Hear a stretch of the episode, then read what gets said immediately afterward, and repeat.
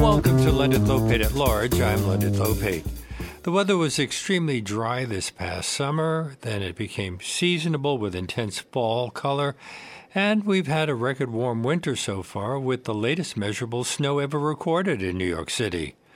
Weather continues to be a major news story throughout the country, so you might wonder what effect it has had on the plants of those of us in this area who like to grow things. Well, joining us now is one of our favorite regular guests on the show, Pete Morosky, a nurseryman and environmentalist, the owner of Native Landscapes and Garden Center in Pawling, New York. And we invite you to call us now with your gardening questions. Our on air number is 212 209 2877.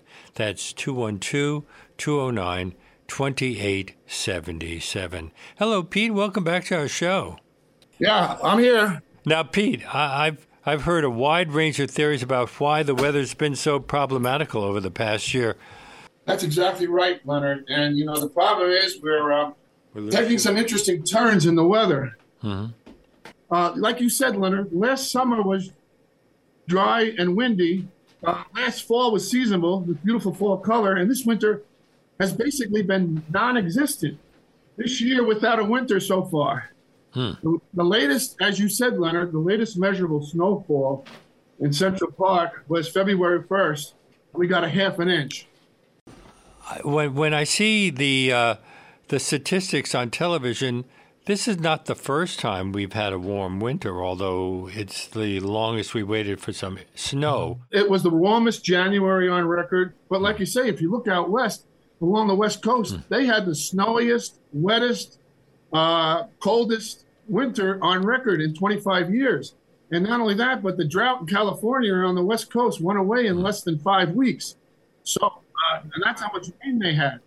Uh, and the farmers are uh, clicking their heels and heels and jumping for joy because we've had, um, uh, you know, they've had water restrictions, and they didn't know how they were going to water their trees, their almond trees, and their figs and, and, and all the uh, uh, fruits and vegetables that grow in the valley. And now that this rain hit, uh, they should be fine uh, this spring and summer. But what impact have these extremes had on our area, on people's gardens, the landscape, and out in the deep woods this winter? How is the natural right. world well, adjusting you know, to these extremes? Uh, weird things are happening as far as like migrating birds. Like last week, I was out at the garden center, walking, wandering around in the in the meadow behind the garden center, and I saw a flock of bluebirds come by, which doesn't necessarily come by until April or May. So you know the, the migration is a little messed up. You know the ponds and waterways are all open, so there's a lot of uh, birds that never even left. A lot of the waterfowl and a lot of the geese stayed put. Um, you know the the trees uh, and the bulbs are migrate are, are, are popping up early. You know, there's a lot of crocuses. There's a lot of um, uh, snowdrops coming up now, and they're at least a month early. Magnolias. I mean, you, everywhere you look is just. Uh, I mean, I mean, look at today. Today is sunny up here in Pawling and 60 degrees. It's just, you know, this is supposed to be the coldest time of year, but it's not. Well, we're going to have some rain in the city, but what should home gardeners be doing to get ready for spring with this weird weather. Does the mild winter weather provide an opportunity to start doing things like pruning, splitting, transplanting, mulching, planting early? Absolutely, Leonard. And, you know, this is a great time of year because the leaves are all off the trees that you can see the branching structures uh, within the tree. And, uh, you know, I call pruning this time of year an art form. And, I, and the reason why it's an art, art form is because you can train your shrubs and trees to grow a certain way. And then when the leaves come out, uh, you know, you walk around your property and, and everything just kind of blends together and melds together with all the with all with all the different textures and stuff. So absolutely, this is one of the best times of year to get out and prune and and and and, and do some gardening work. Also, mulching is is a great time of year to, to mulch uh, if if you haven't done so already. And, uh, you know, the mulch we recommend at Native Landscapes is a combination of shredded bark, um, leaf mold, uh, a little bit of chips, and and and we just spread that out, and it, and it's a slow decomposition process. And if you do it this way, you don't even have to fertilize your plants. Does the weather matter? One of the things oh, go ahead. that you want to be careful of, though, is not to cut down your perennials and ornamental grasses too early. You got to remember there's beneficial insects living in those uh, uh, hollow stems, and they don't hatch and come out until uh, April or May. So leave those stems and grasses up until then, and don't cut them down because uh, a lot of our beneficial insects live within those plants. Does the weather matter for people who grow things indoors? A lot of our listeners are apartment dwellers, for example. Right. well, you know, um, even plants that are indoor plants, you know, have they they sense when spring is coming, even though the, the temperature or the weather inside of an apartment may not change too much. You know, the lighting gets more, uh, you know, it, it gets more intense, and they figure that it's becoming spring, and you know they're about to do their thing and reproduce if necessary. You know, this is the time of year just before plants grow. If they're in a container, that you may want to change the container, get rid of that sour soil in that container, and you know, go with something that has a little bit more nutrient value in the container. And this is also a great time of year to, to start your indoor vegetables, your carrots, your broccolis, your, uh, your lettuces, your spinaches, all those vegetables that are cold hardy can be started inside now and planted in the next month or so outside in the garden. A reminder to our listeners that you can um, call us and ask Pete questions about your gardening. The number here is 212 209 2877. That's 212 209 2877. How's the weather affected your business in Dutchess County, just off the Appalachian Trail?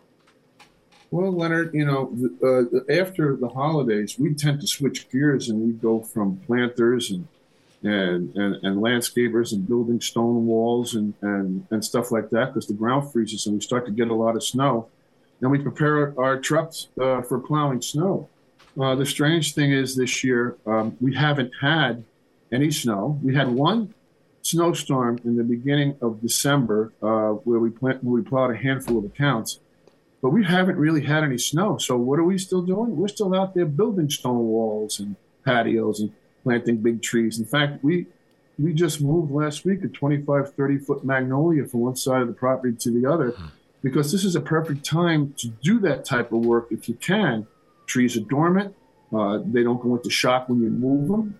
And uh, we do it every year this time of year, as long as you know we don't have a foot or two of frost in the ground and there's not two or three foot feet of snow on the ground. You know, very few winters when it's uh, mid-February that we are out doing landscaping work. You know, this we happen to be lucky this time of year, uh, this year, uh, because uh, we're really not having much of a winter at all up here. But just remember, the winter's not over yet. We'll probably get it all in one storm in the end of February and beginning of March. Have more people been walking the Appalachian Trail this winter because of the milder weather? We've had we've we've had a lot of you know. There's a lot of people who do walk the trail in the wintertime. There's a lot of winter hikers. Uh, I don't know how they sleep at night, but you know, they they do their thing, and uh, you know, a lot of them section hike the trail in the wintertime, and a lot of people are into the trail in the wintertime. I mean, you can see out in the woods a long way. You can see wildlife. It's just a it's a different perspective uh, of the woods and being out in in, in the woods and, and enjoying wildlife. Um, I mean, I think about it. We've had such a mild winter, so the bear haven't really been hibernating. You know, the coyote haven't been really denning up. Hmm. You know, everything is still running and hunting and and doing what they do uh, the other three months uh, because this winter uh, it has been so mild. And it hasn't it hurt many northern vacation areas that depend on cold and snow to make a living? Well, you know, it's funny you say that because you know I'm an avid skier and I'm always checking um, uh, ski conditions all through the Northeast. You know, and I'm trying to find the place who's getting all the snow. But uh, you know, a lot of these resorts are having a tough time. I mean, if you want to ski, snowboard, skate, snowshoe, snowmobile, ice fish, sleigh ride, ice climbing, and that's another thing I want to talk to you about, Leonard. You and I should get into ice climbing. Um, you can, you need ice and you need cold weather to do this. You know, so uh, what am I seeing going on out there? Like, um, you know, uh, Thunder Ridge, the little ski area that's uh, that's in our town, you know, someone would have given the snowmaking guy a, a bonus this year because when it was cold enough, he made snow and he stockpiled the snow. And then when it got really warm, it rained. Uh, you know, they, they, took the machines and they brought the snow back in, in, in into the um, into the trails. And you know, that to me is is, is genius. You know, I mean, you, you, you know, it's just one of those things that you have to do in these fickle uh, northeast winters now to prepare for really warm times of year. I mean, I've heard stories about some ski areas have just given up, you know, because uh, they just didn't make snow in time. Their snowmaking uh, wasn't really up to par, and they couldn't hold on to their help, and their help went to other areas to work. So they had to close early. So the motto of this story is, you know, get out there and do what you can, especially if your business depends on winter weather and snow. And if you have the capability of making snow, do it while you can because um, that window of opportunity uh, was not very big uh, this winter season so far. You mentioned ice climbing. Is ice climbing popular in this area? I haven't heard much about it. Um, it is over in the the Gunks, uh, over in um, the Catskills, you know, over in these areas that have steep ice cliff covered face rock faces. I mean, I you know I look at this stuff. I can't even watch it. It scares the hell out of me. You know, it's just you know these guys are going up with picks and ropes and, and, and trying to go up some of the you know uh, most slippery ice um, ice formations that you could find on on cliff cliffs, especially up in the Catskills. But once again, you know, it really didn't get cold enough to harden the ice, and I wouldn't go near those ice forms now because as they melt, they just get brittle and they break off, and um, you don't want to be, be there climbing that ice sculpture um, when it's melting and, and, and, ready to break off. My guest today on Leonard Lopate at Large is Pete Murawski, a nurseryman and environmentalist, owner of Native Landscapes and Garden Center in Pawling, New York. Uh, and this is WBAI New York 99.5 FM, streaming live at WBAI.org. When Pete is here, uh, lots of people usually call in with questions about gardening. Um, our phone number is 212 209 2877. That's 212 209 2877. Uh, what's the native plant initiative in the green industry? You've written to me about that. Well, you know, I'll, I'll tell you, I'll tell you a little history behind native plants and, and the green industry.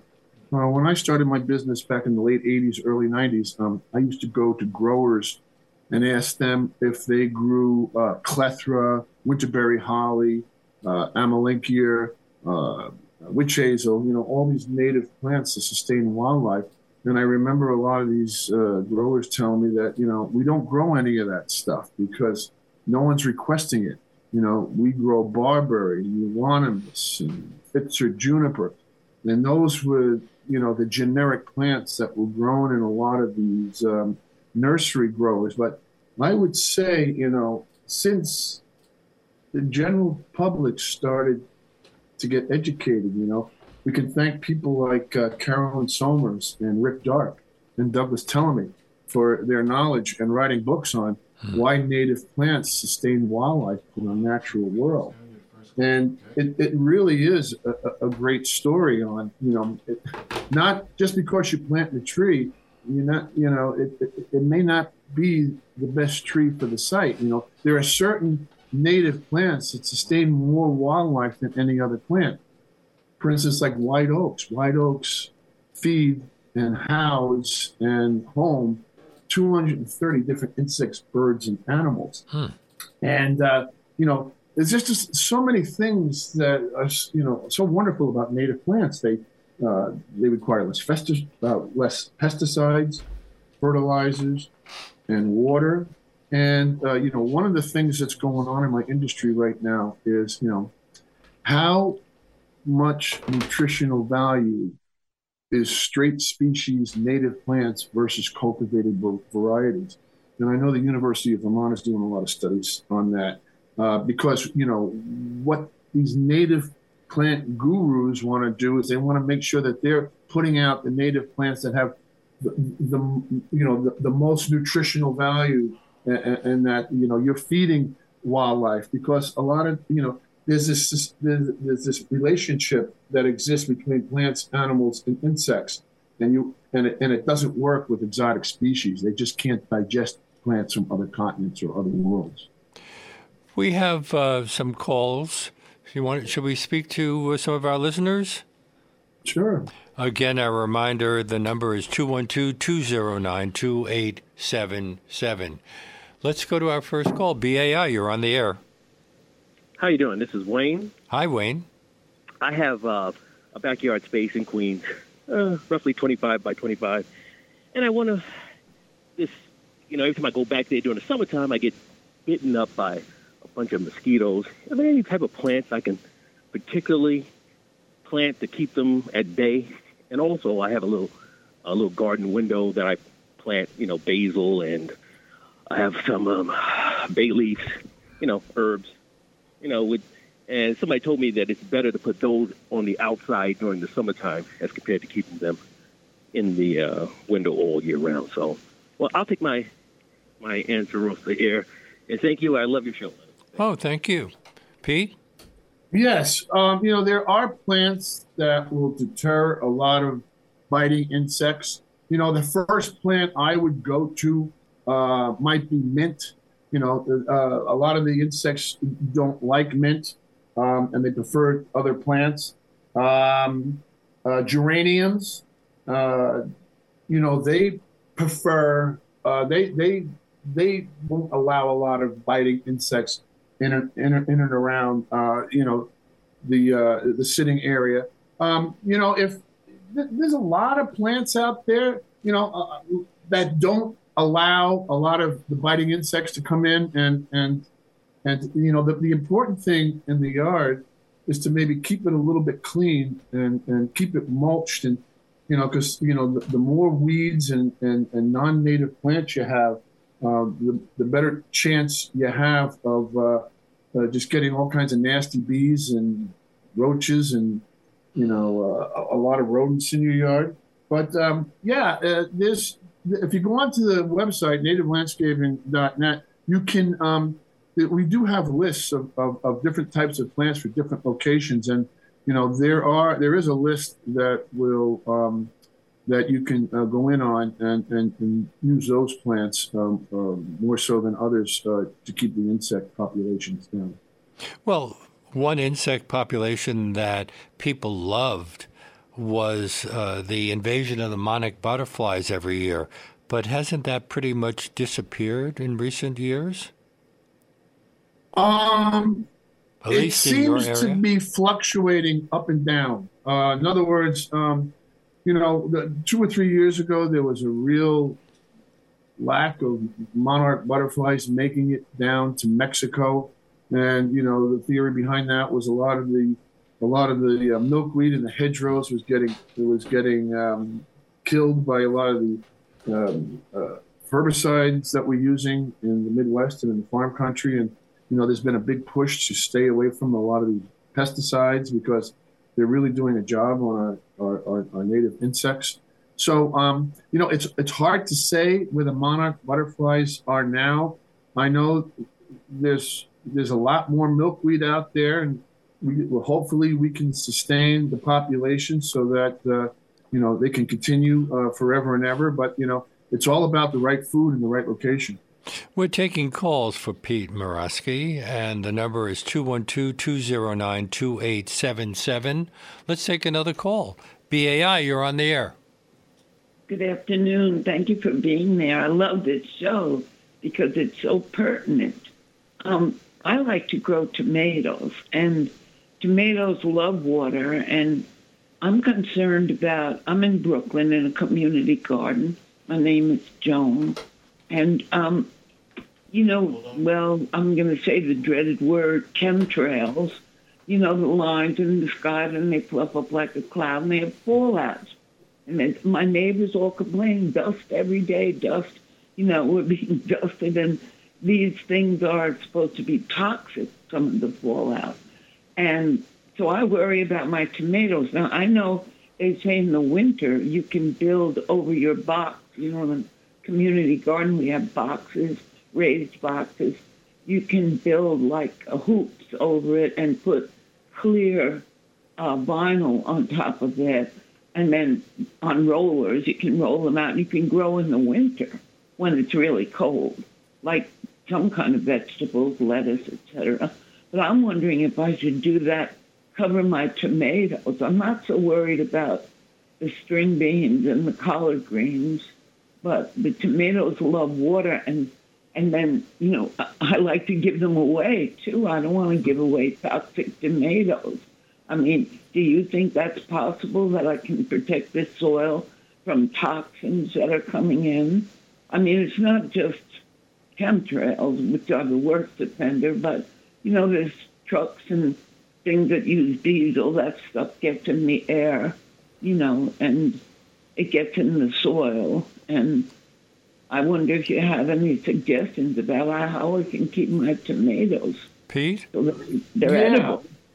No, I understand what you're saying because you know, th- we had this conversation at the Garden Center not long ago because we're right on Route 22, and we got a lot of truck traffic and car traffic, and you know, a lot of uh, exhaust fumes. Uh, you know, what's it doing to vegetable plants? What's it, you know? And I started asking some questions, you know, to people in the cooperative extension uh, to see if, uh, you know, Cornell Cooperative Extension, see if they had any uh, information. And you know, the general gist of that conversation went, um, you know, uh, the wind and rain and sun play an important role that it, and, and then as it rains, it, it takes a lot of these toxins out of the air and in, in the soil. And then once they get in the soil, believe it or not, a lot of these microbes uh, gobble them right up.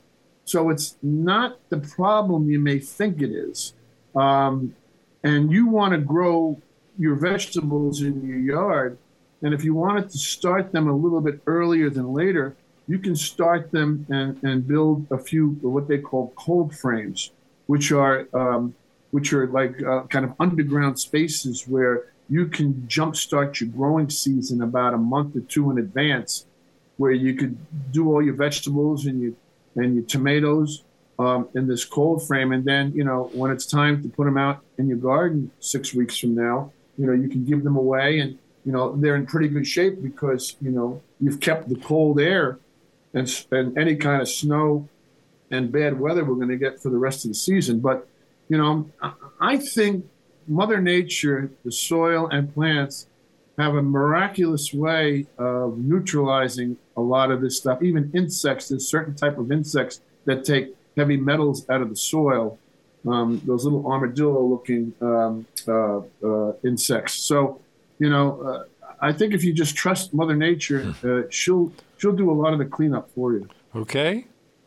All right. Now go to um, what is it? Nativeplants.net. Yeah. Native nativelandscaping.net. Okay, I'm going to write that down right now. Thank you so much. Pete, you mentioned that native plants have more nutrient value than cultivated varieties or exotic and introduced species. What are some examples? Obviously, tomatoes aren't uh, local plants. Well, yeah. Well, there's a big study going on in universities because everybody wants to know, you know, are these cultivated varieties have less nutritional value than straight species plants? And I'll give you an example: Asclepias tuberosa uh, which is butterfly weed. Now, butterfly weed comes in two colors. It comes in orange flower and it comes in a yellow flower. Now, they did some studies between the nutritional value on the orange flower versus the red flower, and they're the same, which is all good news. So you can plant both yellow and orange depending on what part, what color palette you want to put in your garden with the Asclepias tuberosa, and you're not taking any nutritional value away from uh, a lot of these insects. You know, that isn't true with a lot of other native plants. Um, I know um, I know a lot of other native plants. Once you start playing with color and, and leaf uh, texture and leaf colors, they start losing their nutritional value. But to what extent? And I think we're going to find out here in the next year or two because that's where the studies are headed. and that's uh, where we're going to get some of our uh, very important um, information on these uh, native plants. Um, you know, uh, cultivars versus straight species. But I want to touch a little bit on exotic species too, because if you think about it, you know, we're starting to move plants all around the planet now, and it's creating a lot of problems. You know, the Dutch elm disease, hemlock woolly adelgid, uh, the ash borer. You know, there's a lot of diseases that are traveling around the planet because we're moving plants and we're moving things around the planet. And you know, once they get into like the Northeast, you know, you get like the like the, the elm disease. The Dutch, they had no way of, you know, they had no way of defending themselves. There's no the natural predators. Never, no, no natural predators to to you know, just like you know when the first Europeans came over here and you know all the Indians got mumps and measles. They they they had no natural immunity to that too. The same thing exists with plants. And because of that, uh, you know, we, we've created an imbalance in the natural world. And not only that, but a lot of our insects can't eat euonymus. A lot of the insects can't eat Norway spruce hmm. because their digestive tract isn't adapted to their needles or leaves or bark or roots. You know, yes, it may come in time, but that may be 2,000 years down the road. And by then, the, the, the, the, insects may, you know, may be uh, gone. So, you know, we really got to take a close look at what we're planting and really plant stuff that's going to sustain our wildlife. That's that's the important thing. It's it's, it's all about healthy choices in our landscape. Our number here is 212 209 2877. This is Leonard Lopate at Large on WBAI New York 99.5 FM and streaming live at WBAI.org. We'll be taking more calls right after this. My garden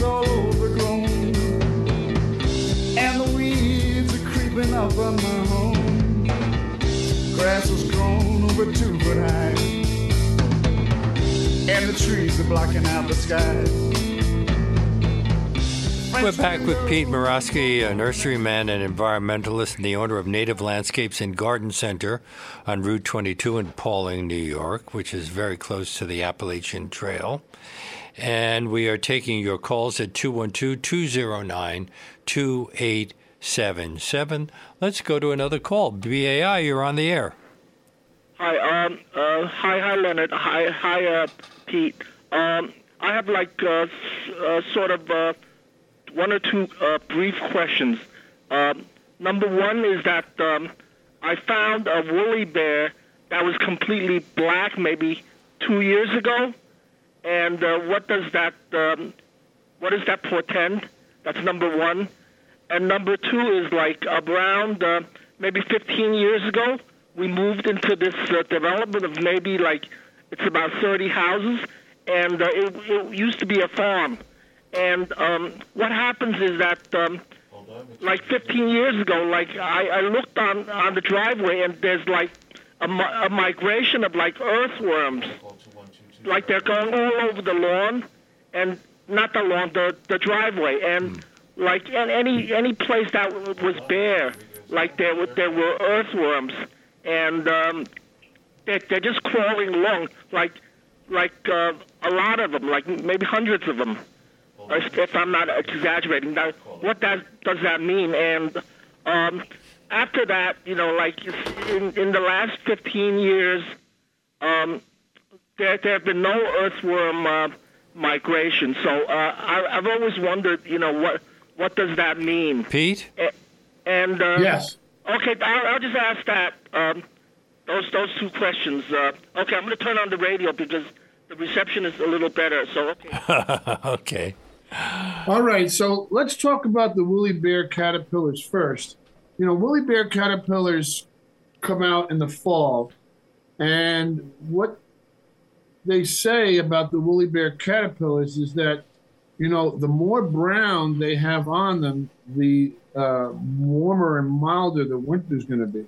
And the more black they have on them, the uh, tougher and, and, and, and, and, and colder the winter is going to be. So they must now, be tan found, this year.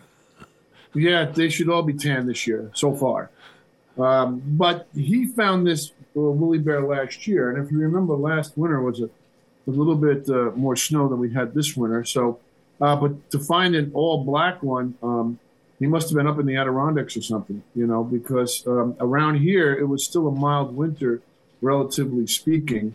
Um, so uh, you know that's that's that's what happens with the woolly bears. There, you know, this year I've I've seen a lot of them out there, and they seem to be like early in the spring. You know, when we, have, we had the fifth graders come and, and, take a hike on the Appalachian Trail, we talked about uh, you know the native plants and you know teaching the kids you know about the swamp plants and you know why plants are dependent on one another. You know, the kids were collecting a lot of uh, woolly bear caterpillars and they were about 50-50, which made me think that we were going to have an average winter, but so so far we've all been wrong. It's been very mild. Um, you know, the second question we had he had was the worms. Um, there is a problem with Asian jumping worms. Uh, it's become an infestation everywhere. And, um, you know, you can tell, there's a couple ways you can tell if it's the Asian jumping worm. And, uh, you know, you can see that it's got, you know, most earthworms have a ring around them, somewhere around the center of their body. If that ring on that worm is really white, and then you go to touch the worm and it, and it just erratically goes crazy, um, you know, that's usually an Asian jumping worm. And uh, yeah, it's uh, you don't you don't want them on your property because they just devour organic material, and you want to try to get rid of them as best you can. You know what we do is we you know we send we send tend to get them pretty bad every once in a while from growers. You get a container stock coming in, and that particular container stock is loaded with jumping worms, and we'll go through the garden center because they'll surface at night or in the morning, and we'll we'll, we'll pick them out of the garden center and we'll flush them down the toilet or we'll oh. feed them to the uh, to the fish in the pond. Because but, you don't um, want to you know, poison them. No, they're, they're not poison. No, you don't want to poison the, the worms. No. Okay. Um, there's a, there's a mustard slurry you can make to pour on the soil and it brings them to the surface. I mean, there's a lot of there's a lot of talk about these uh, jumping worms, and um, you know the sad part is they're so deeply entrenched in our landscape and woods that it's going to be a tough time getting rid of them. Um, you know, uh, it's you know I think I think a lot of the universities and a lot of the cooperative extensions are working on it, but yet we've yet to find a solution for what to do about these things that are um, exploding and increasing in numbers exponentially. Well, let's take another call, okay? We have a number of people sure. calling us. BAI, you're on the air. Hello. Hello. Yeah, hi. Good day. Um, uh, a good day, uh, uh, Leonard and, and Pete. Um, um, my question is a two part. Um, is there a book on just pruning, like an encyclopedia, unabridged one? And also, is there some type of uh, book or recommendation that um, Pete can give me on the insects that remove heavy metals from the soil? And I'll listen off air. Okay. Yeah, yeah once again, um, if, if, if, you, if you're on the computer, um, you know, you can Google all this stuff and it pops right up. Um, you, you, there's a lot of books out on pruning. You know, there's a lot of books, there's a lot of classes.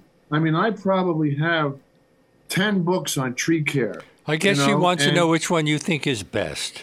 Which one do I think is best? Uh-huh. Oh, that's a great. You know, um, off the top of my head, I can't give you a one best. Okay. But what I'll do is I'll send you a link of some of the best uh, books out there. Okay. Um, uh, you know, I, I haven't been in these books for so long because you hmm. know I, I, just haven't been. So, but I'll I'll I'll I'll go into them and I'll and I'll get back to you on what I think. You know, some of the best pruning books, but they're all pretty good. I mean, if they're being published, you know, they're not. Generally speaking, they're not directing you the wrong way. And you know, also look for books that are published by, um, you know, college educators or uh, you know uh, people who are uh, uh who are known or or who are very you know one of the tops in their field. But um, yeah, I'll, uh, I'll I'll get back to you on some. Well, you mentioned you mentioned earlier that uh, people can contact you at nativelandscaping.net, and I hope the listener uh, will get in touch with you there. Okay, let's take another yeah. call. BAI, you're on the air. Hello. Hello, are you talking to me? I am talking to you. Wonderful. Oh, my God. I'm talking to the great Leonard Lopate. Okay. Um, thank Well, you for so- the show, Leonard and Pete. this is great. Uh, the question I have my wife and I uh, bought a 28 acre farm uh, in the Hudson Valley about 18 months ago. And we are interested in have several questions. We're interested in growing um, mushrooms. Um, and so we've been taking some um, courses with the Cornell uh, Farm Cooperative and also some workshops over at Soulfire Farms so we can get educated because uh, we live in Brooklyn. Um, so the question I have is, uh, what do you recommend for growing um, uh, shiitake mushrooms? Two, we have a raised bed garden on the farm that was the, the previous owner was growing uh, Swiss chard, and so we're looking to grow something else besides Swiss chard, uh, or in addition to Swiss chard. And I was just wondering what your recommendation was. Third question is they had horses on the farm prior, so there's a large uh, area where there's horse manure that uh, pretty much down, you know, a, a distance from the barn. And I was wondering, um, it's just, you know, it's been laying out in the open. Um, and I was just wondering what useful purpose that could serve. Uh, last thing is that we have a stream and a pond, so we got plenty of irrigation. Pete? Oh, okay. So what, what, there's a lot of areas to cover here. Let's start with the mushrooms. We wanted to grow the mushrooms, and you've, you've been to classes on how to grow mushrooms, and you're probably aware of the fact that a lot of these mushrooms like it very dark, dank, and they like a lot of organic uh, uh, soils, and that's the best way to grow mushrooms. Now, I have never grown mushrooms commercially, so I am not an expert at this, but I've seen a couple of uh, mushroom farms. So, um, is that what they're telling you as far as mushrooms concerned? Because you don't need a lot of you don't need a lot of area to grow mushrooms. Are you going to do this commercially, or is this just a hobby? Well, we're looking at both. So, you know, Okay. time will tell. I mean, um, we're city folks, but uh, we're planning on, you know, uh, getting, you know, doing things out of our comfort zone. So we'll see. Well, I'd imagine So- that mushrooms like manure. Right. And and and if I were you, I'd contact mushroom farms and explain. You know, a lot of these guys are you know are willing to open up you know their knowledge. You know, some of these mushroom farms have been in in, in business for generations, and you know they'll tell you what you should do and how it works. Um, so I would reach out to them first because they've been doing it, and you know, like I said, a lot of these mushroom farmers, uh, these farms get passed down from generation to generation. Now you said you had a 25 acre farm. Is it wooded or is it a meadow? It's, it's, there's a meadow and there's a wooded area as well. I see. well, if it were me and I wanted to grow, we'll start with commercially.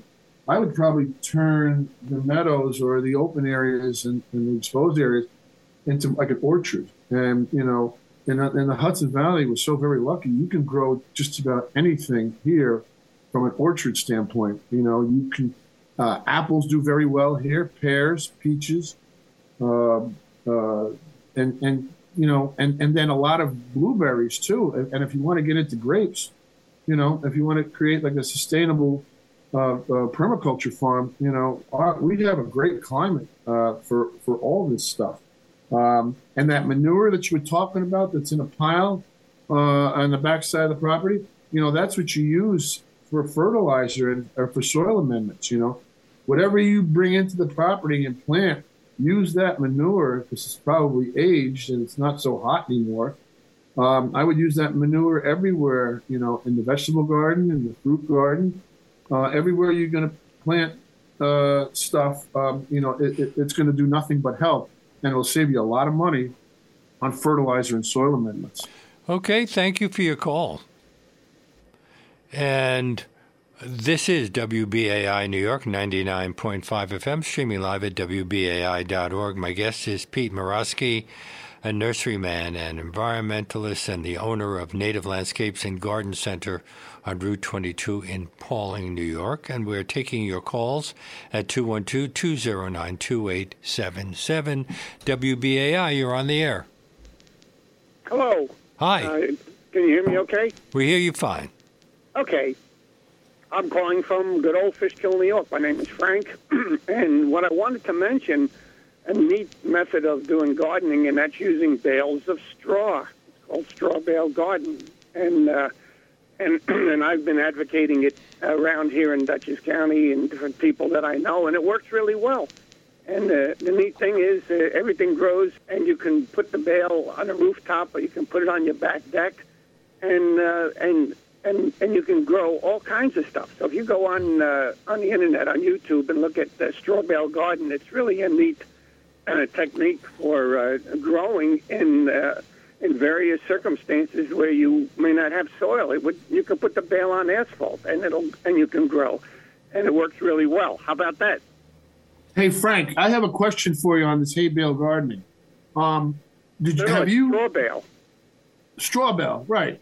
Um, yeah, have you no, it doesn't that? work with hay because there's seeds in hay, and you get weeds. I see. Okay, that's what I was going to ask. It's all straw bale gardening. Okay, Yeah, with no weeds. straw weed bale seeds. garden only. Yeah, you don't use hay. You got to use straw, or you can use other material.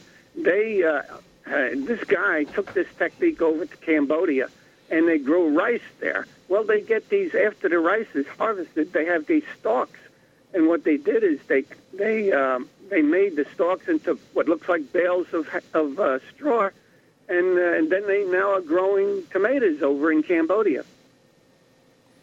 Yeah, I've heard about uh, straw bale gardening. I've never seen it used, but I've heard about it, uh, uh, and, and I and that's why I asked you the question. I didn't. I, I guess it's the straw bales and not the hay bales, so you don't get the weed seed germination that works the best. And then these bales, they're only good, obviously, for one season, right, Frank? No, no, no. They, they, they uh, you can, they, they last, they, they can last multiple seasons, and and essentially, um, uh, yeah, they, they, they do multiple seasons. I've got one on my back deck that's probably in its fourth year right now. Wow, Well, thank that's you. interesting. Well, I'm going to bail out of this I, call. What I like to do is I build a, I take some, uh, some uh, uh, chicken wire, and I build a basically a box around a bale of straw, and that way, um, when the you know after it, it doesn't really come apart. The bale stays together surprisingly uh, because of all the roots and everything in it. So I was concerned. You know, I built the the box around it because I was concerned about the bale coming apart, but it doesn't. So you just plant more stuff the next year, and I throw some compost on top, and uh, you know, and so it all kind of mixes together. And and sometimes I never know what I'm going to get the next year. I mean, I'll have I'll have uh, multiple vegetables coming out of that one bale. Sounds good, Frank. Thanks for calling Thank, from thank you for calling. neighbor. In the, in the little time we have left, I want to talk about something different. Um, this year's Rockefeller Center Christmas tree was an 82 foot tall Norwegian spruce, and you um, on on the show, well, you've been a guest for quite a few years now, have been advocating only using native plants. Could they have used a native tree instead? Is there something comparable? Well, there is uh, Leonard, and um, you know I've done a little research on the on on the Rockefeller Center Christmas tree, and the history of the Rockefeller Center Christmas tree. Um, it was in 1931 that the first Rockefeller Christmas tree during the Depression was put up, and guess what? It was a 20 foot balsam fir, which was a native tree. So over the years, the Rockefeller Center Christmas tree has had uh, some balsam fir and some white spruce. Um, in 1936, they built a skating rink around uh, the Christmas tree, and and you know some another interesting things is, is, is in 1942 they they put up three Christmas trees, each decorated with the color of the American flag, and of course in 44, 45 the tree went dark. Uh, in 1951, NBC television started uh, televising the lighting of the Christmas tree. Um, and in 1999, the tallest Christmas tree ever that ever was was a 100 foot Norway spruce. In 2007, the tree went green with energy efficient LED lights. But out of all those years, uh, you know, only like a handful of times has Rockefeller Center used a native Christmas tree. And I just thought you know, from a ecological standpoint, what a great opportunity to to push and introduce native trees here at Rockefeller Center to push this whole native plant concept to make everybody aware of how important native plants are in our natural world. That you know, and everybody watches the Rockefeller Center Christmas tree. That if somehow we could convince or promote more, you know, either the white spruce, the balsam fir, the Fraser fir, you know, there's there's you know there's a lot of different native evergreens that we could use at Rockefeller Center to promote our wonderful native trees that are indigenous here to New York. I think would be would go a long way in teaching people, you know, the right plant in the right location. What about the Christmas trees that people buy um, before the holiday? Are they generally native trees? Uh, some are, some aren't. you know, the, there's the there's the balsam, there's the Fraser, there's the concolor, which is a West Coast tree.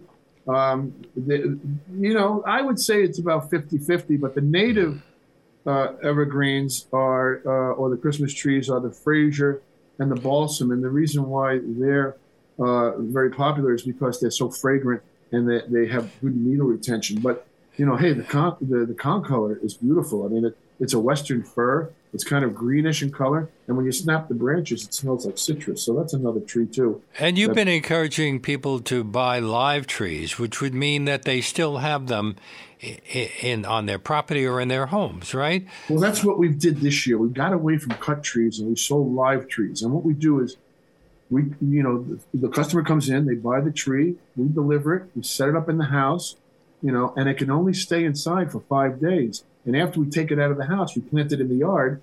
Um, and that all happens within a week because you don't want to fake the tree to think it's springtime in your living room.